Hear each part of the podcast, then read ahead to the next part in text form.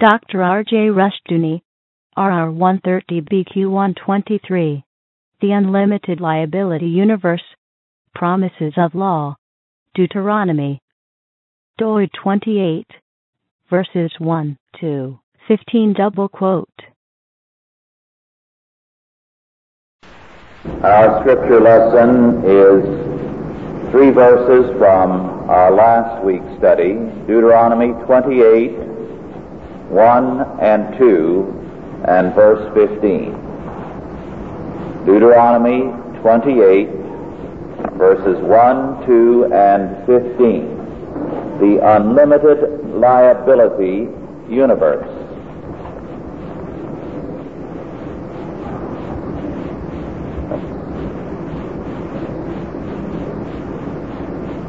And it shall come to pass, if thou shalt hearken diligently unto the voice of the Lord thy God, to observe and to do all his commandments which I command thee this day, that the Lord thy God will set thee on high above all nations of the earth. And all these blessings shall come upon thee and overtake thee, if thou shalt hearken unto the voice of the Lord thy God. Verse 15, But it shall come to pass, if thou wilt not hearken unto the voice of the Lord thy God, to observe to do all his commandments and his statutes, which I command thee this day, that all these curses shall come upon thee and overtake thee.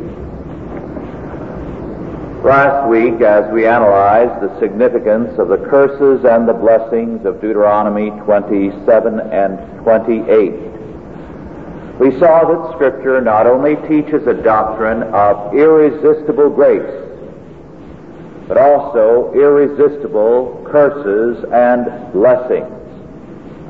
That just as God is absolute and sovereign in our salvation, the doctrine of irresistible grace, so in our sanctification or in our judgment, God again is sovereign and irresistible. And these verses, which we have again read, declare that when we are faithful to God and obey His word, these blessings shall come upon us. That is, they shall pursue us, and they shall overtake us, if thou shalt hearken unto the voice of the Lord thy God.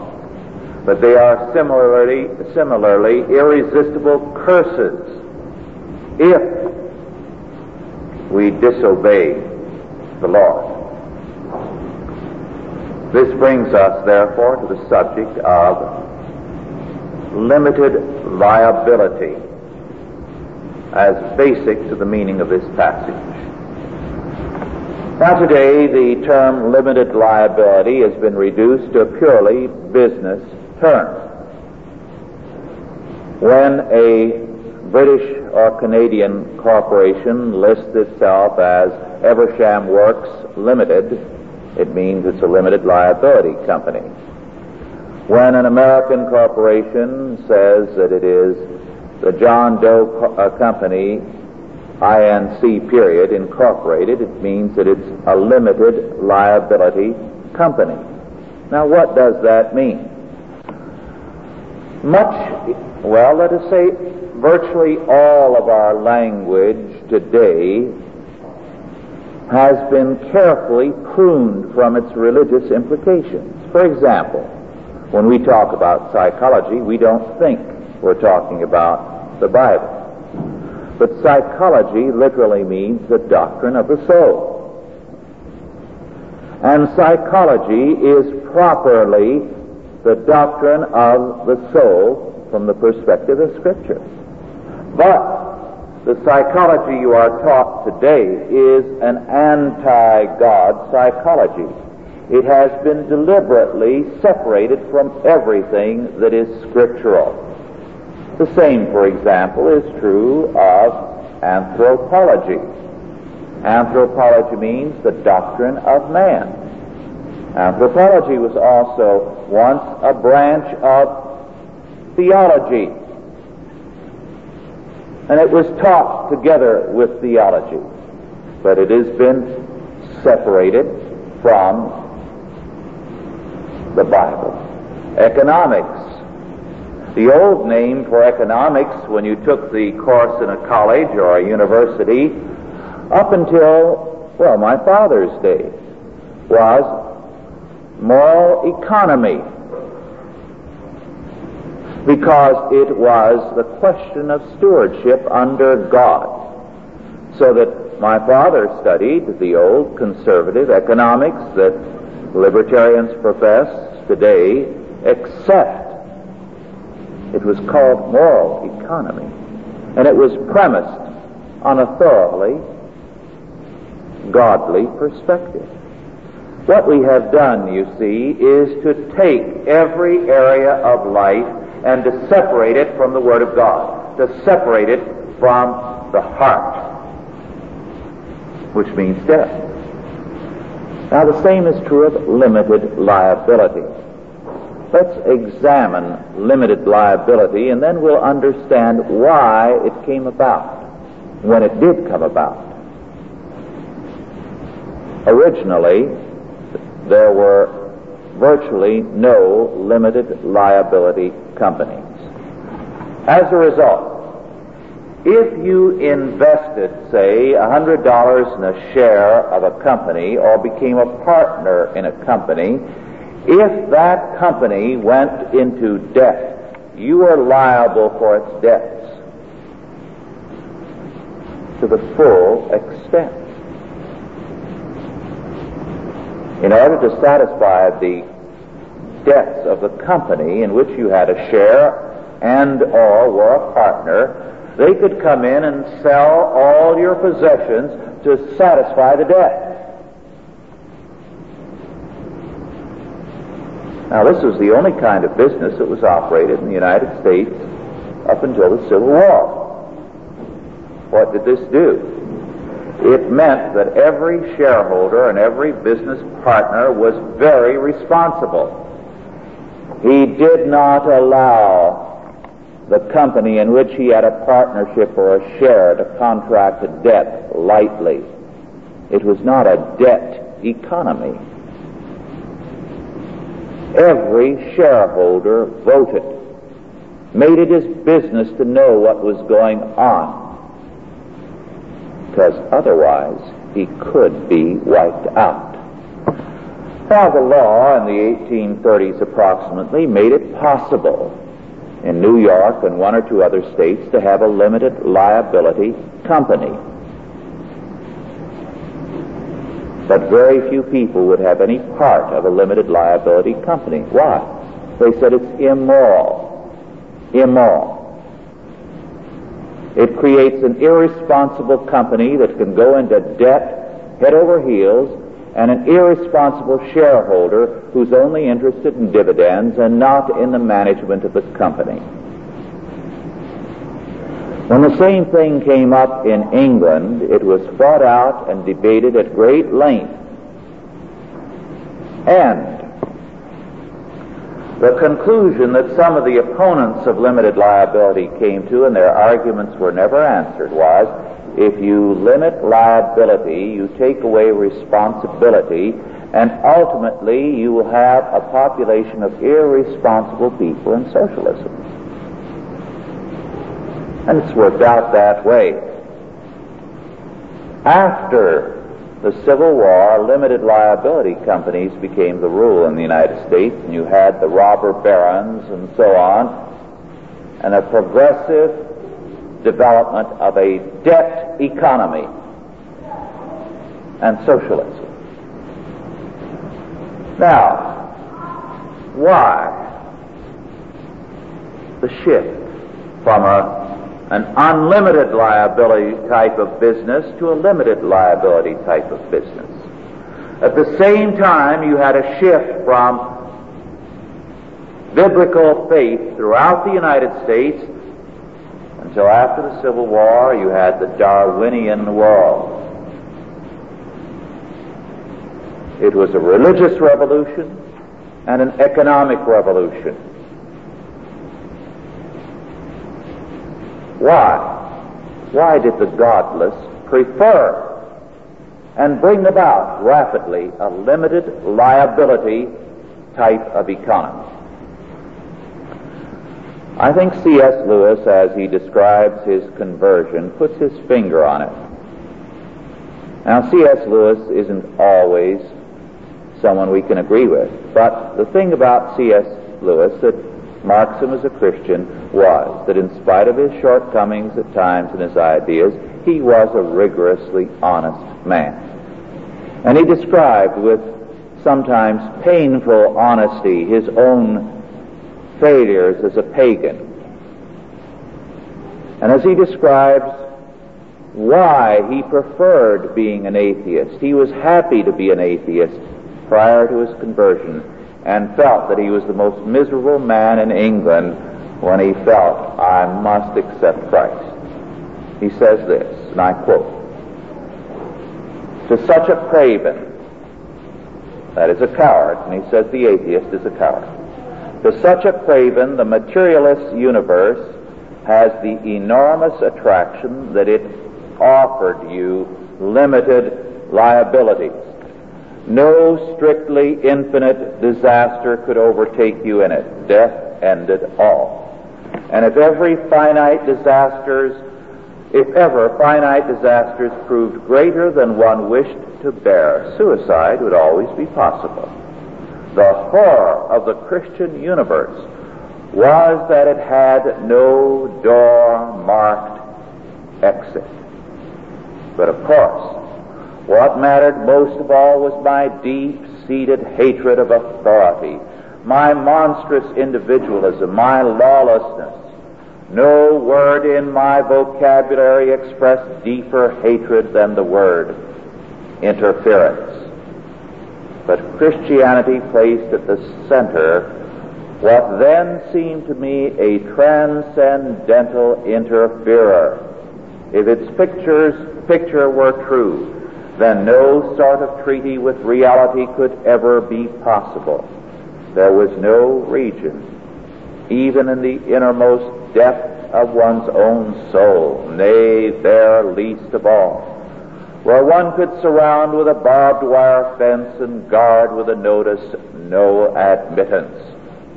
And that was what I wanted.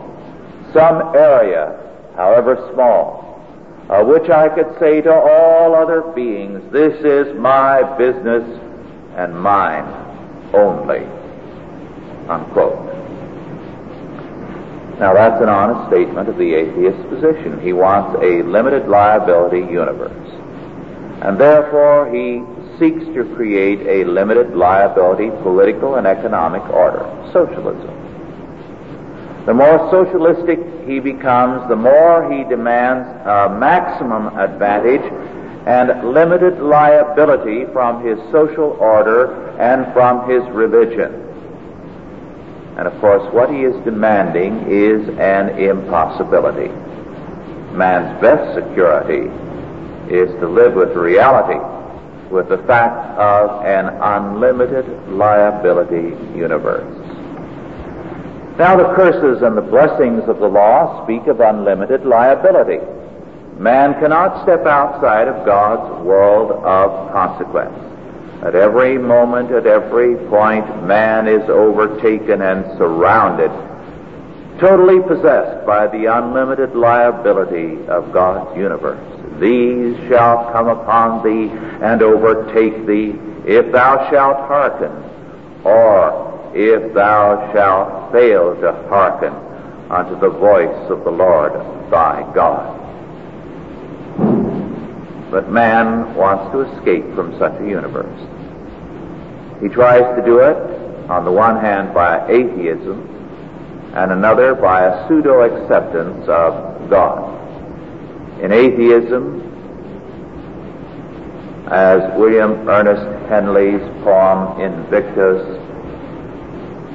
He says that there is no unlimited liability because he is the unlimited sovereign. I am the master of my fate. I am the captain of my soul. Therefore, nobody can impose any liability on me. I am Lord of all that I survey. On the other hand, the religious pseudo acceptance is mysticism and pietism and pseudo-evangelicalism. The claim to have accepted Christ while at the same time denying his law. It is antinomianism. During the Great Awakening in colonial America just before the War of Independence, many of these antinomians actually forsook their wives and became sexually promiscuous to prove that they were dead to the law. To prove that there was now no liability since they were in Jesus Christ.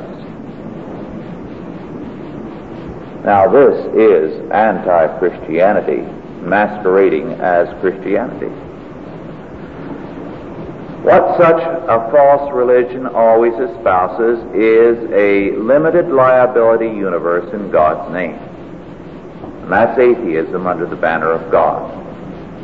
Such a religion is interested in what it can get out of God, not in worshiping God.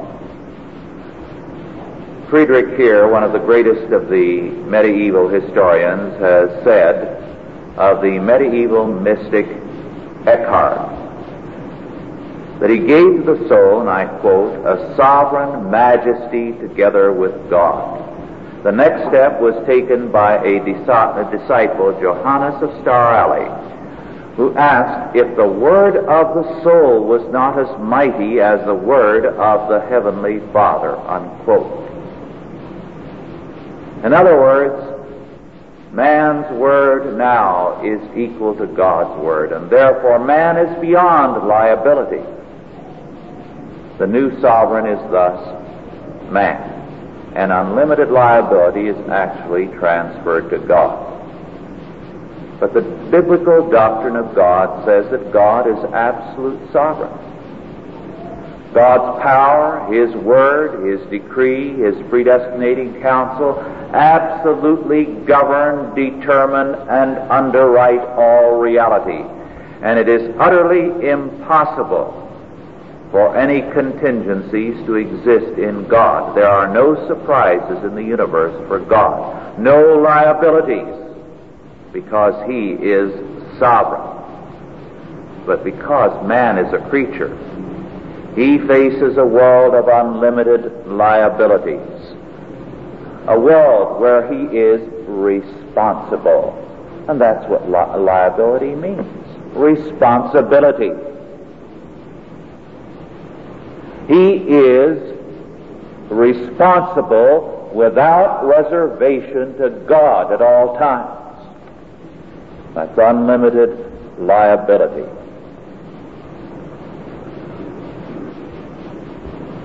This means that man cannot escape God. Though I make my bed in hell, behold, thou art there. If I flee to the uttermost parts, of the world, to the depths of the sea, to the highest place in heaven. Behold, thou art there. Man can nowhere and at no time escape God. Dr. Van Til has summed up the matter, I think, very powerfully. And to quote him, the main point is that if man could look anywhere and not be confronted with a revelation of God, then he could not sin in the biblical sense of the term. Sin is the breaking of the law of God. God confronts man everywhere. He cannot, in the nature of the case, confront man anywhere if he does not confront him everywhere. God is one. The law is one. If man could press one button on the radio of his experience and not hear the voice of God, then he would always press that button and not the others. But man cannot even press the button of his own self-consciousness without hearing the requirement of God. Unquote. But man wants to reverse this position, does he not?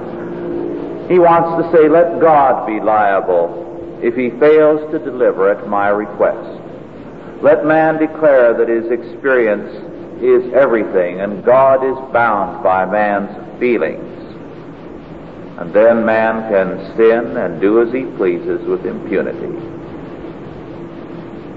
Man wants God to be liable. And he wants to be free of liability, of responsibility. It's like the man a generation or two ago who, when he was dying, asked if he had besought God for forgiveness of sins and made his peace with God. He needed to. And his answer on his deathbed was, Let God forgive me, that's his business.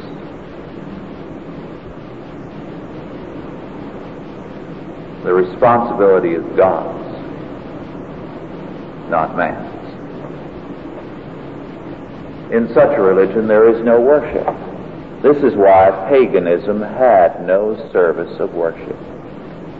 This is something we often fail to realize. But there is no worship service in Buddhism or any other religion. Now, in imitation of Christianity, they have begun to adopt some, but historically, there has been none. Paganism has temples where you go to buy insurance. You go and you make a gift to the god at the temple. And you ask for something in the way of insurance, a limited liability. And you say, I want this and that in return for this, and I'm paying well for your services, so you had better deliver. And if you don't, I'll take my services elsewhere. Now, this is literally true.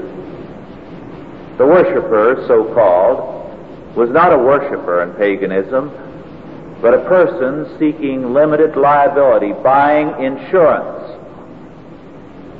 And he shopped around for the best paying God.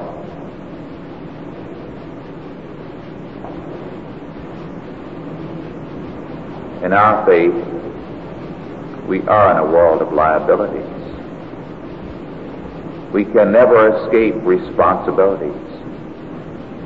Those who say, Praise the Lord, since I accepted Christ, all my troubles are over and ended, have always throughout my ministry made me wonder about their honesty, if not more. Because most of the Christians I know have all kinds of problems. The world is a battlefield. There are casualties, but the battle is the Lord's and, it's, and His victory. And we can go through the Bible and see how much the greatest saints suffered. Job suffered and said, Though he slay me, yet will I trust him.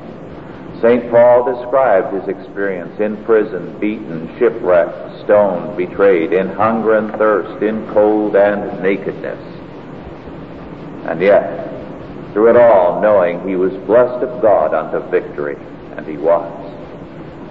We cannot escape from the battlefield.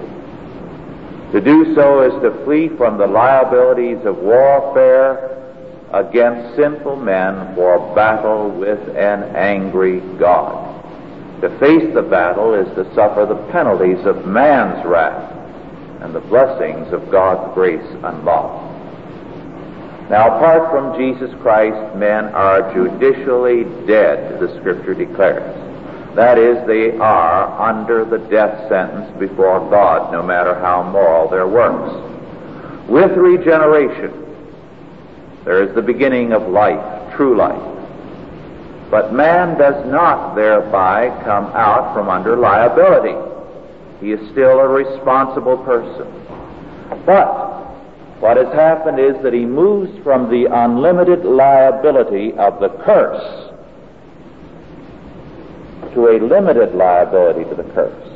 There's no hell for him, no ultimate judgment once he is truly redeemed. But now he is under the unlimited liability of blessings. A limited liability to curse, to judgment, to punishment at the hand of God. Unlimited liability for blessing. The unregenerate are under unlimited liabilities to curses, but under limited liability to blessing. Thus, we always move in a world of responsibility and liability. The real reason to the objection to hell that you so often find is that hell affirms unlimited liability. And so some people try to make it a place of probation. You go there for a season, it's a reformatory, and then when you're reformed sufficiently, uh, up you go into heaven. This is asking for a world without liability, unlimited liability. But man cannot accept, escape an unlimited liability universe because God is God and man as a creature is absolutely responsible to God. It is an unlimited liability universe. The important question is this. In which area is man exposed to unlimited liability? To unlimited liability to the curse because of his separation from God, because he has denied Christ, or is he under unlimited liability to blessings because of his regeneration, because of his faith in, union with, and obedience to Jesus Christ. This is the choice. Let us pray. Almighty God, our Heavenly Father, we thank Thee that this is an unlimited liability universe that thou art God and not man. We thank thee therefore that the wicked shall not escape, that thou shalt repay them to the full extent. We thank thee, our God, that through Jesus Christ we have been placed in a position of limited liability to curse and unlimited liability to blessing. Teach us, therefore, so to walk in obedience to thy law word, that we may prosper in thy blessing, that we may ever open wide our mouths with faith and obedience, that thou mightest fill them. O Lord our God, how great thou art, and we praise thee. In Jesus' name, Amen. Are there any questions now? First of all, with respect to our lesson.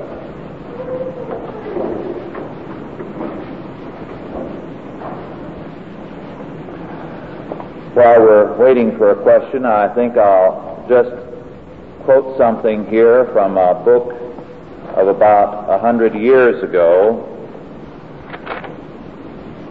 A Substitute for Holiness or Antinomianism Revived.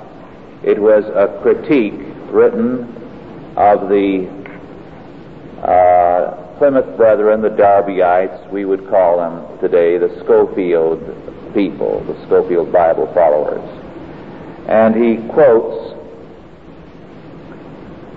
John Agricola, whom I cited about three weeks ago, who was the one who, in the modern era, was the father of Protestantism. And in 1837, Agricola wrote, Art thou steeped in sin, an adulterer or a thief? If thou believest, thou art in salvation. But all who follow Moses must go to the devil, the gallows with Moses. Now this was to Christians, to Luther and to his associates who are affirming that the believer was the one who alone truly kept the law and had a duty to keep it. Now, an interesting fact is that premillennialism was a product of antinomianism. Why? Well, if you deny the law, you either must become a modernist a liberal who says the answer to all our problems is a social gospel, Or you must say, well, the answer to the world's problems is the premillennial return of our Lord. And He will do it everything. We don't do anything. As a result, when antinomianism was revived by Darby, premillennialism was also revived, which had been an ancient form of antinomianism. And this book, Steele, reports that one of the expectations that happened at that time was this. A number of Americans uh, who became convinced of the Scofield Darby position decided since Christ was going to return to Jerusalem to establish a millennial kingdom, they wanted to be on hand, to be the first ones to apply for uh, high position in the new world kingdom. And so he says that Americans, fragments of families possessed by this infantile interpretation of Scripture, are eking out an existence in Jerusalem. This is 1877. They have adopted and are called by the name of the American colony. They are determined to be at the head of the line of office seekers when the new administration comes in. That's really pathetic and tragic. Yes. Uh, Whitefield's influence was good, very good. The, there were def- different aspects of the Great Awakening. The great leaders in it, in the, uh, the colonies, were Whitefield and Jonathan Edwards. Uh, Whitefield's influence was the finest, the best. If Whitefield had triumphed rather than uh, Wesley in the Methodist movement, uh, Methodism would not have gone in the direction that it did. However, what happened was that in New England, an element disagreeing radically with uh, Edwards and even more radically with uh, Whitefield became radical antinomians and made it a point to break the law, to commit adultery, to steal, to do everything to prove that a Christian was beyond the law. Uh, there was a minister named ja- Davenport who was their leader, not to be confused with the Davenport in the early days of the Massachusetts Bay Colony. So uh, they were a part of the Great Awakening, but you cannot blame Whitefield for them. It was entirely separate. Whitefield's work was the greatest in, in the period. Yes.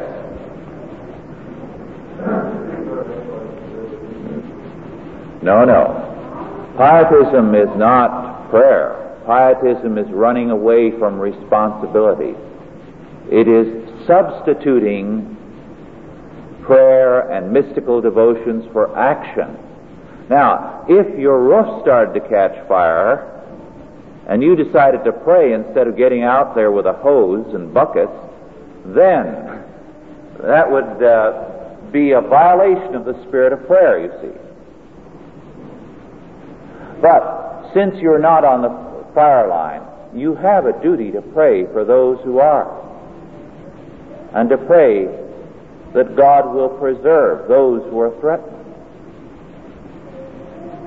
There's a difference, you see.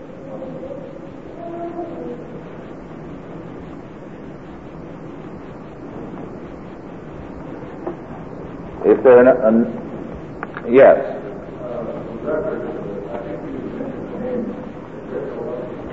Agricola, yes.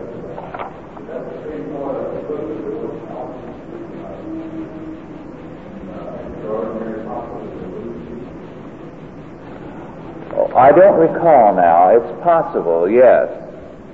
He's from the same period, and I, I never uh, thought of putting them together. I'll have to check on that.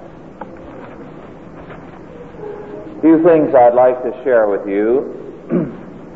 uh, this, I think, is very, very interesting. An indication of the lengths to which some ministers will go. This from the Presbyterian Journal of September the 9th. This is Southern Presbyterian. An official of the American Lutheran Church has suggested that it is possible to identify an endorsement of abortion in a remark of Jesus Christ. Speaking of Judas, wrote Dr. Karl F. Russe in the Lutheran Standard, Jesus said that it would have been better for that man if he had not been born. And so he goes on to say this means that Jesus was for abortion. Now that's the kind of a, a blasphemy we have prevailing today. Then I think a very interesting thing that is so revealing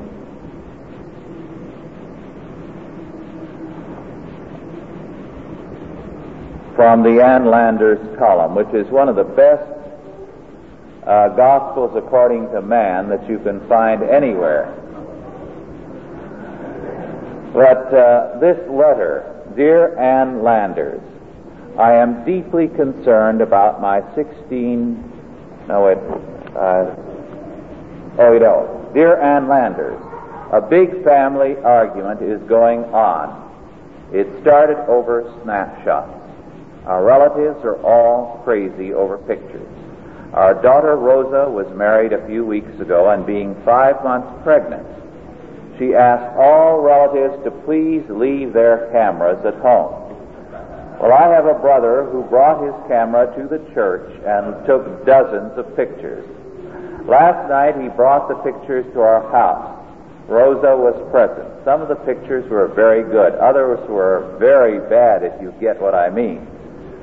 Rosa became upset. She feels that since her uncle brought his camera after everyone had strict orders not to, he should hand over all the prints and negatives and let her decide which ones should be used and which should be destroyed. Is she right between two fires? Dear B, I believe the bride's wishes should be respected.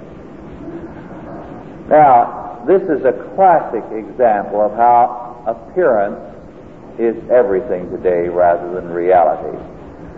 Now, it is sad and tragic when a situation happens like this where a girl does get pregnant and has to be married.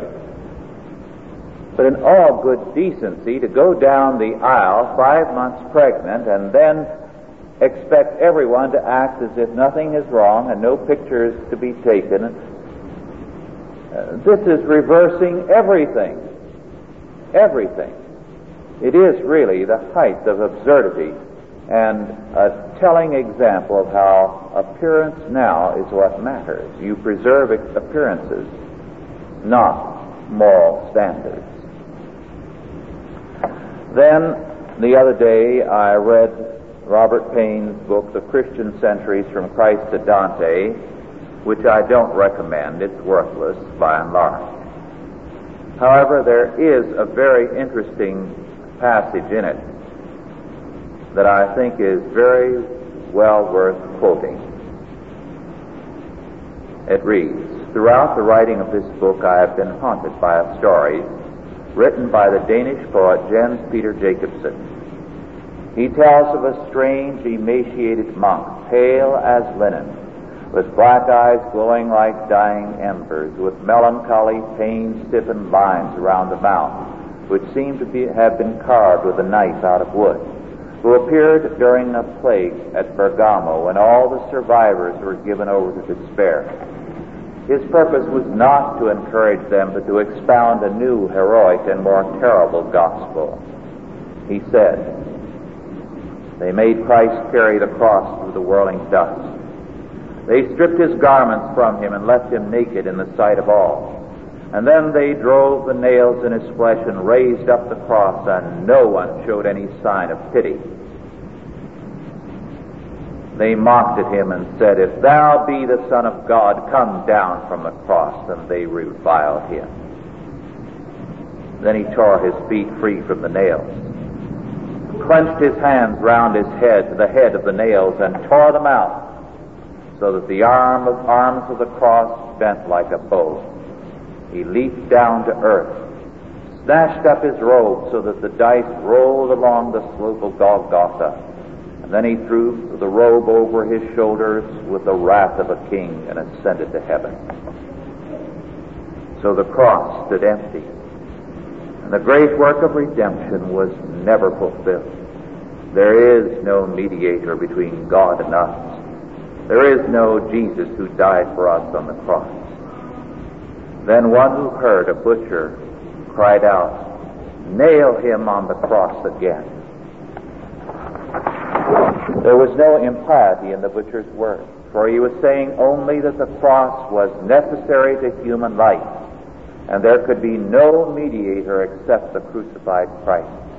Nor was there any impiety in the words of the strange monk, for he was describing one of the many aspects of the crucifixion. Christ had indeed descended of his own will from the cross thrown his raw mantle over his shoulders, and ascended to heaven, leaving the cross empty.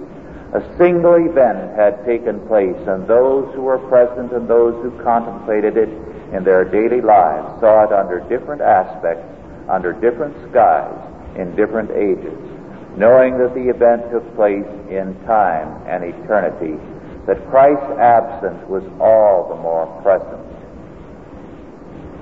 And so on. He doesn't see all the significance of it, but the point of the story is a tremendous one. Christ went to the cross voluntarily, and because of it, he is the mediator between God and man, the only sufficient Savior as well as our Lord and lawgiver. With that, our time is up. Let's bow our heads for the benediction. And now go in peace, God the Father, God the Son, and God the Holy Ghost bless you and keep you, guide and protect you this day and always. Amen. Authorized by the Chalcedon Foundation. Archived by the Mount Olive Tape Library. Digitized by Christ Rules. Dot com.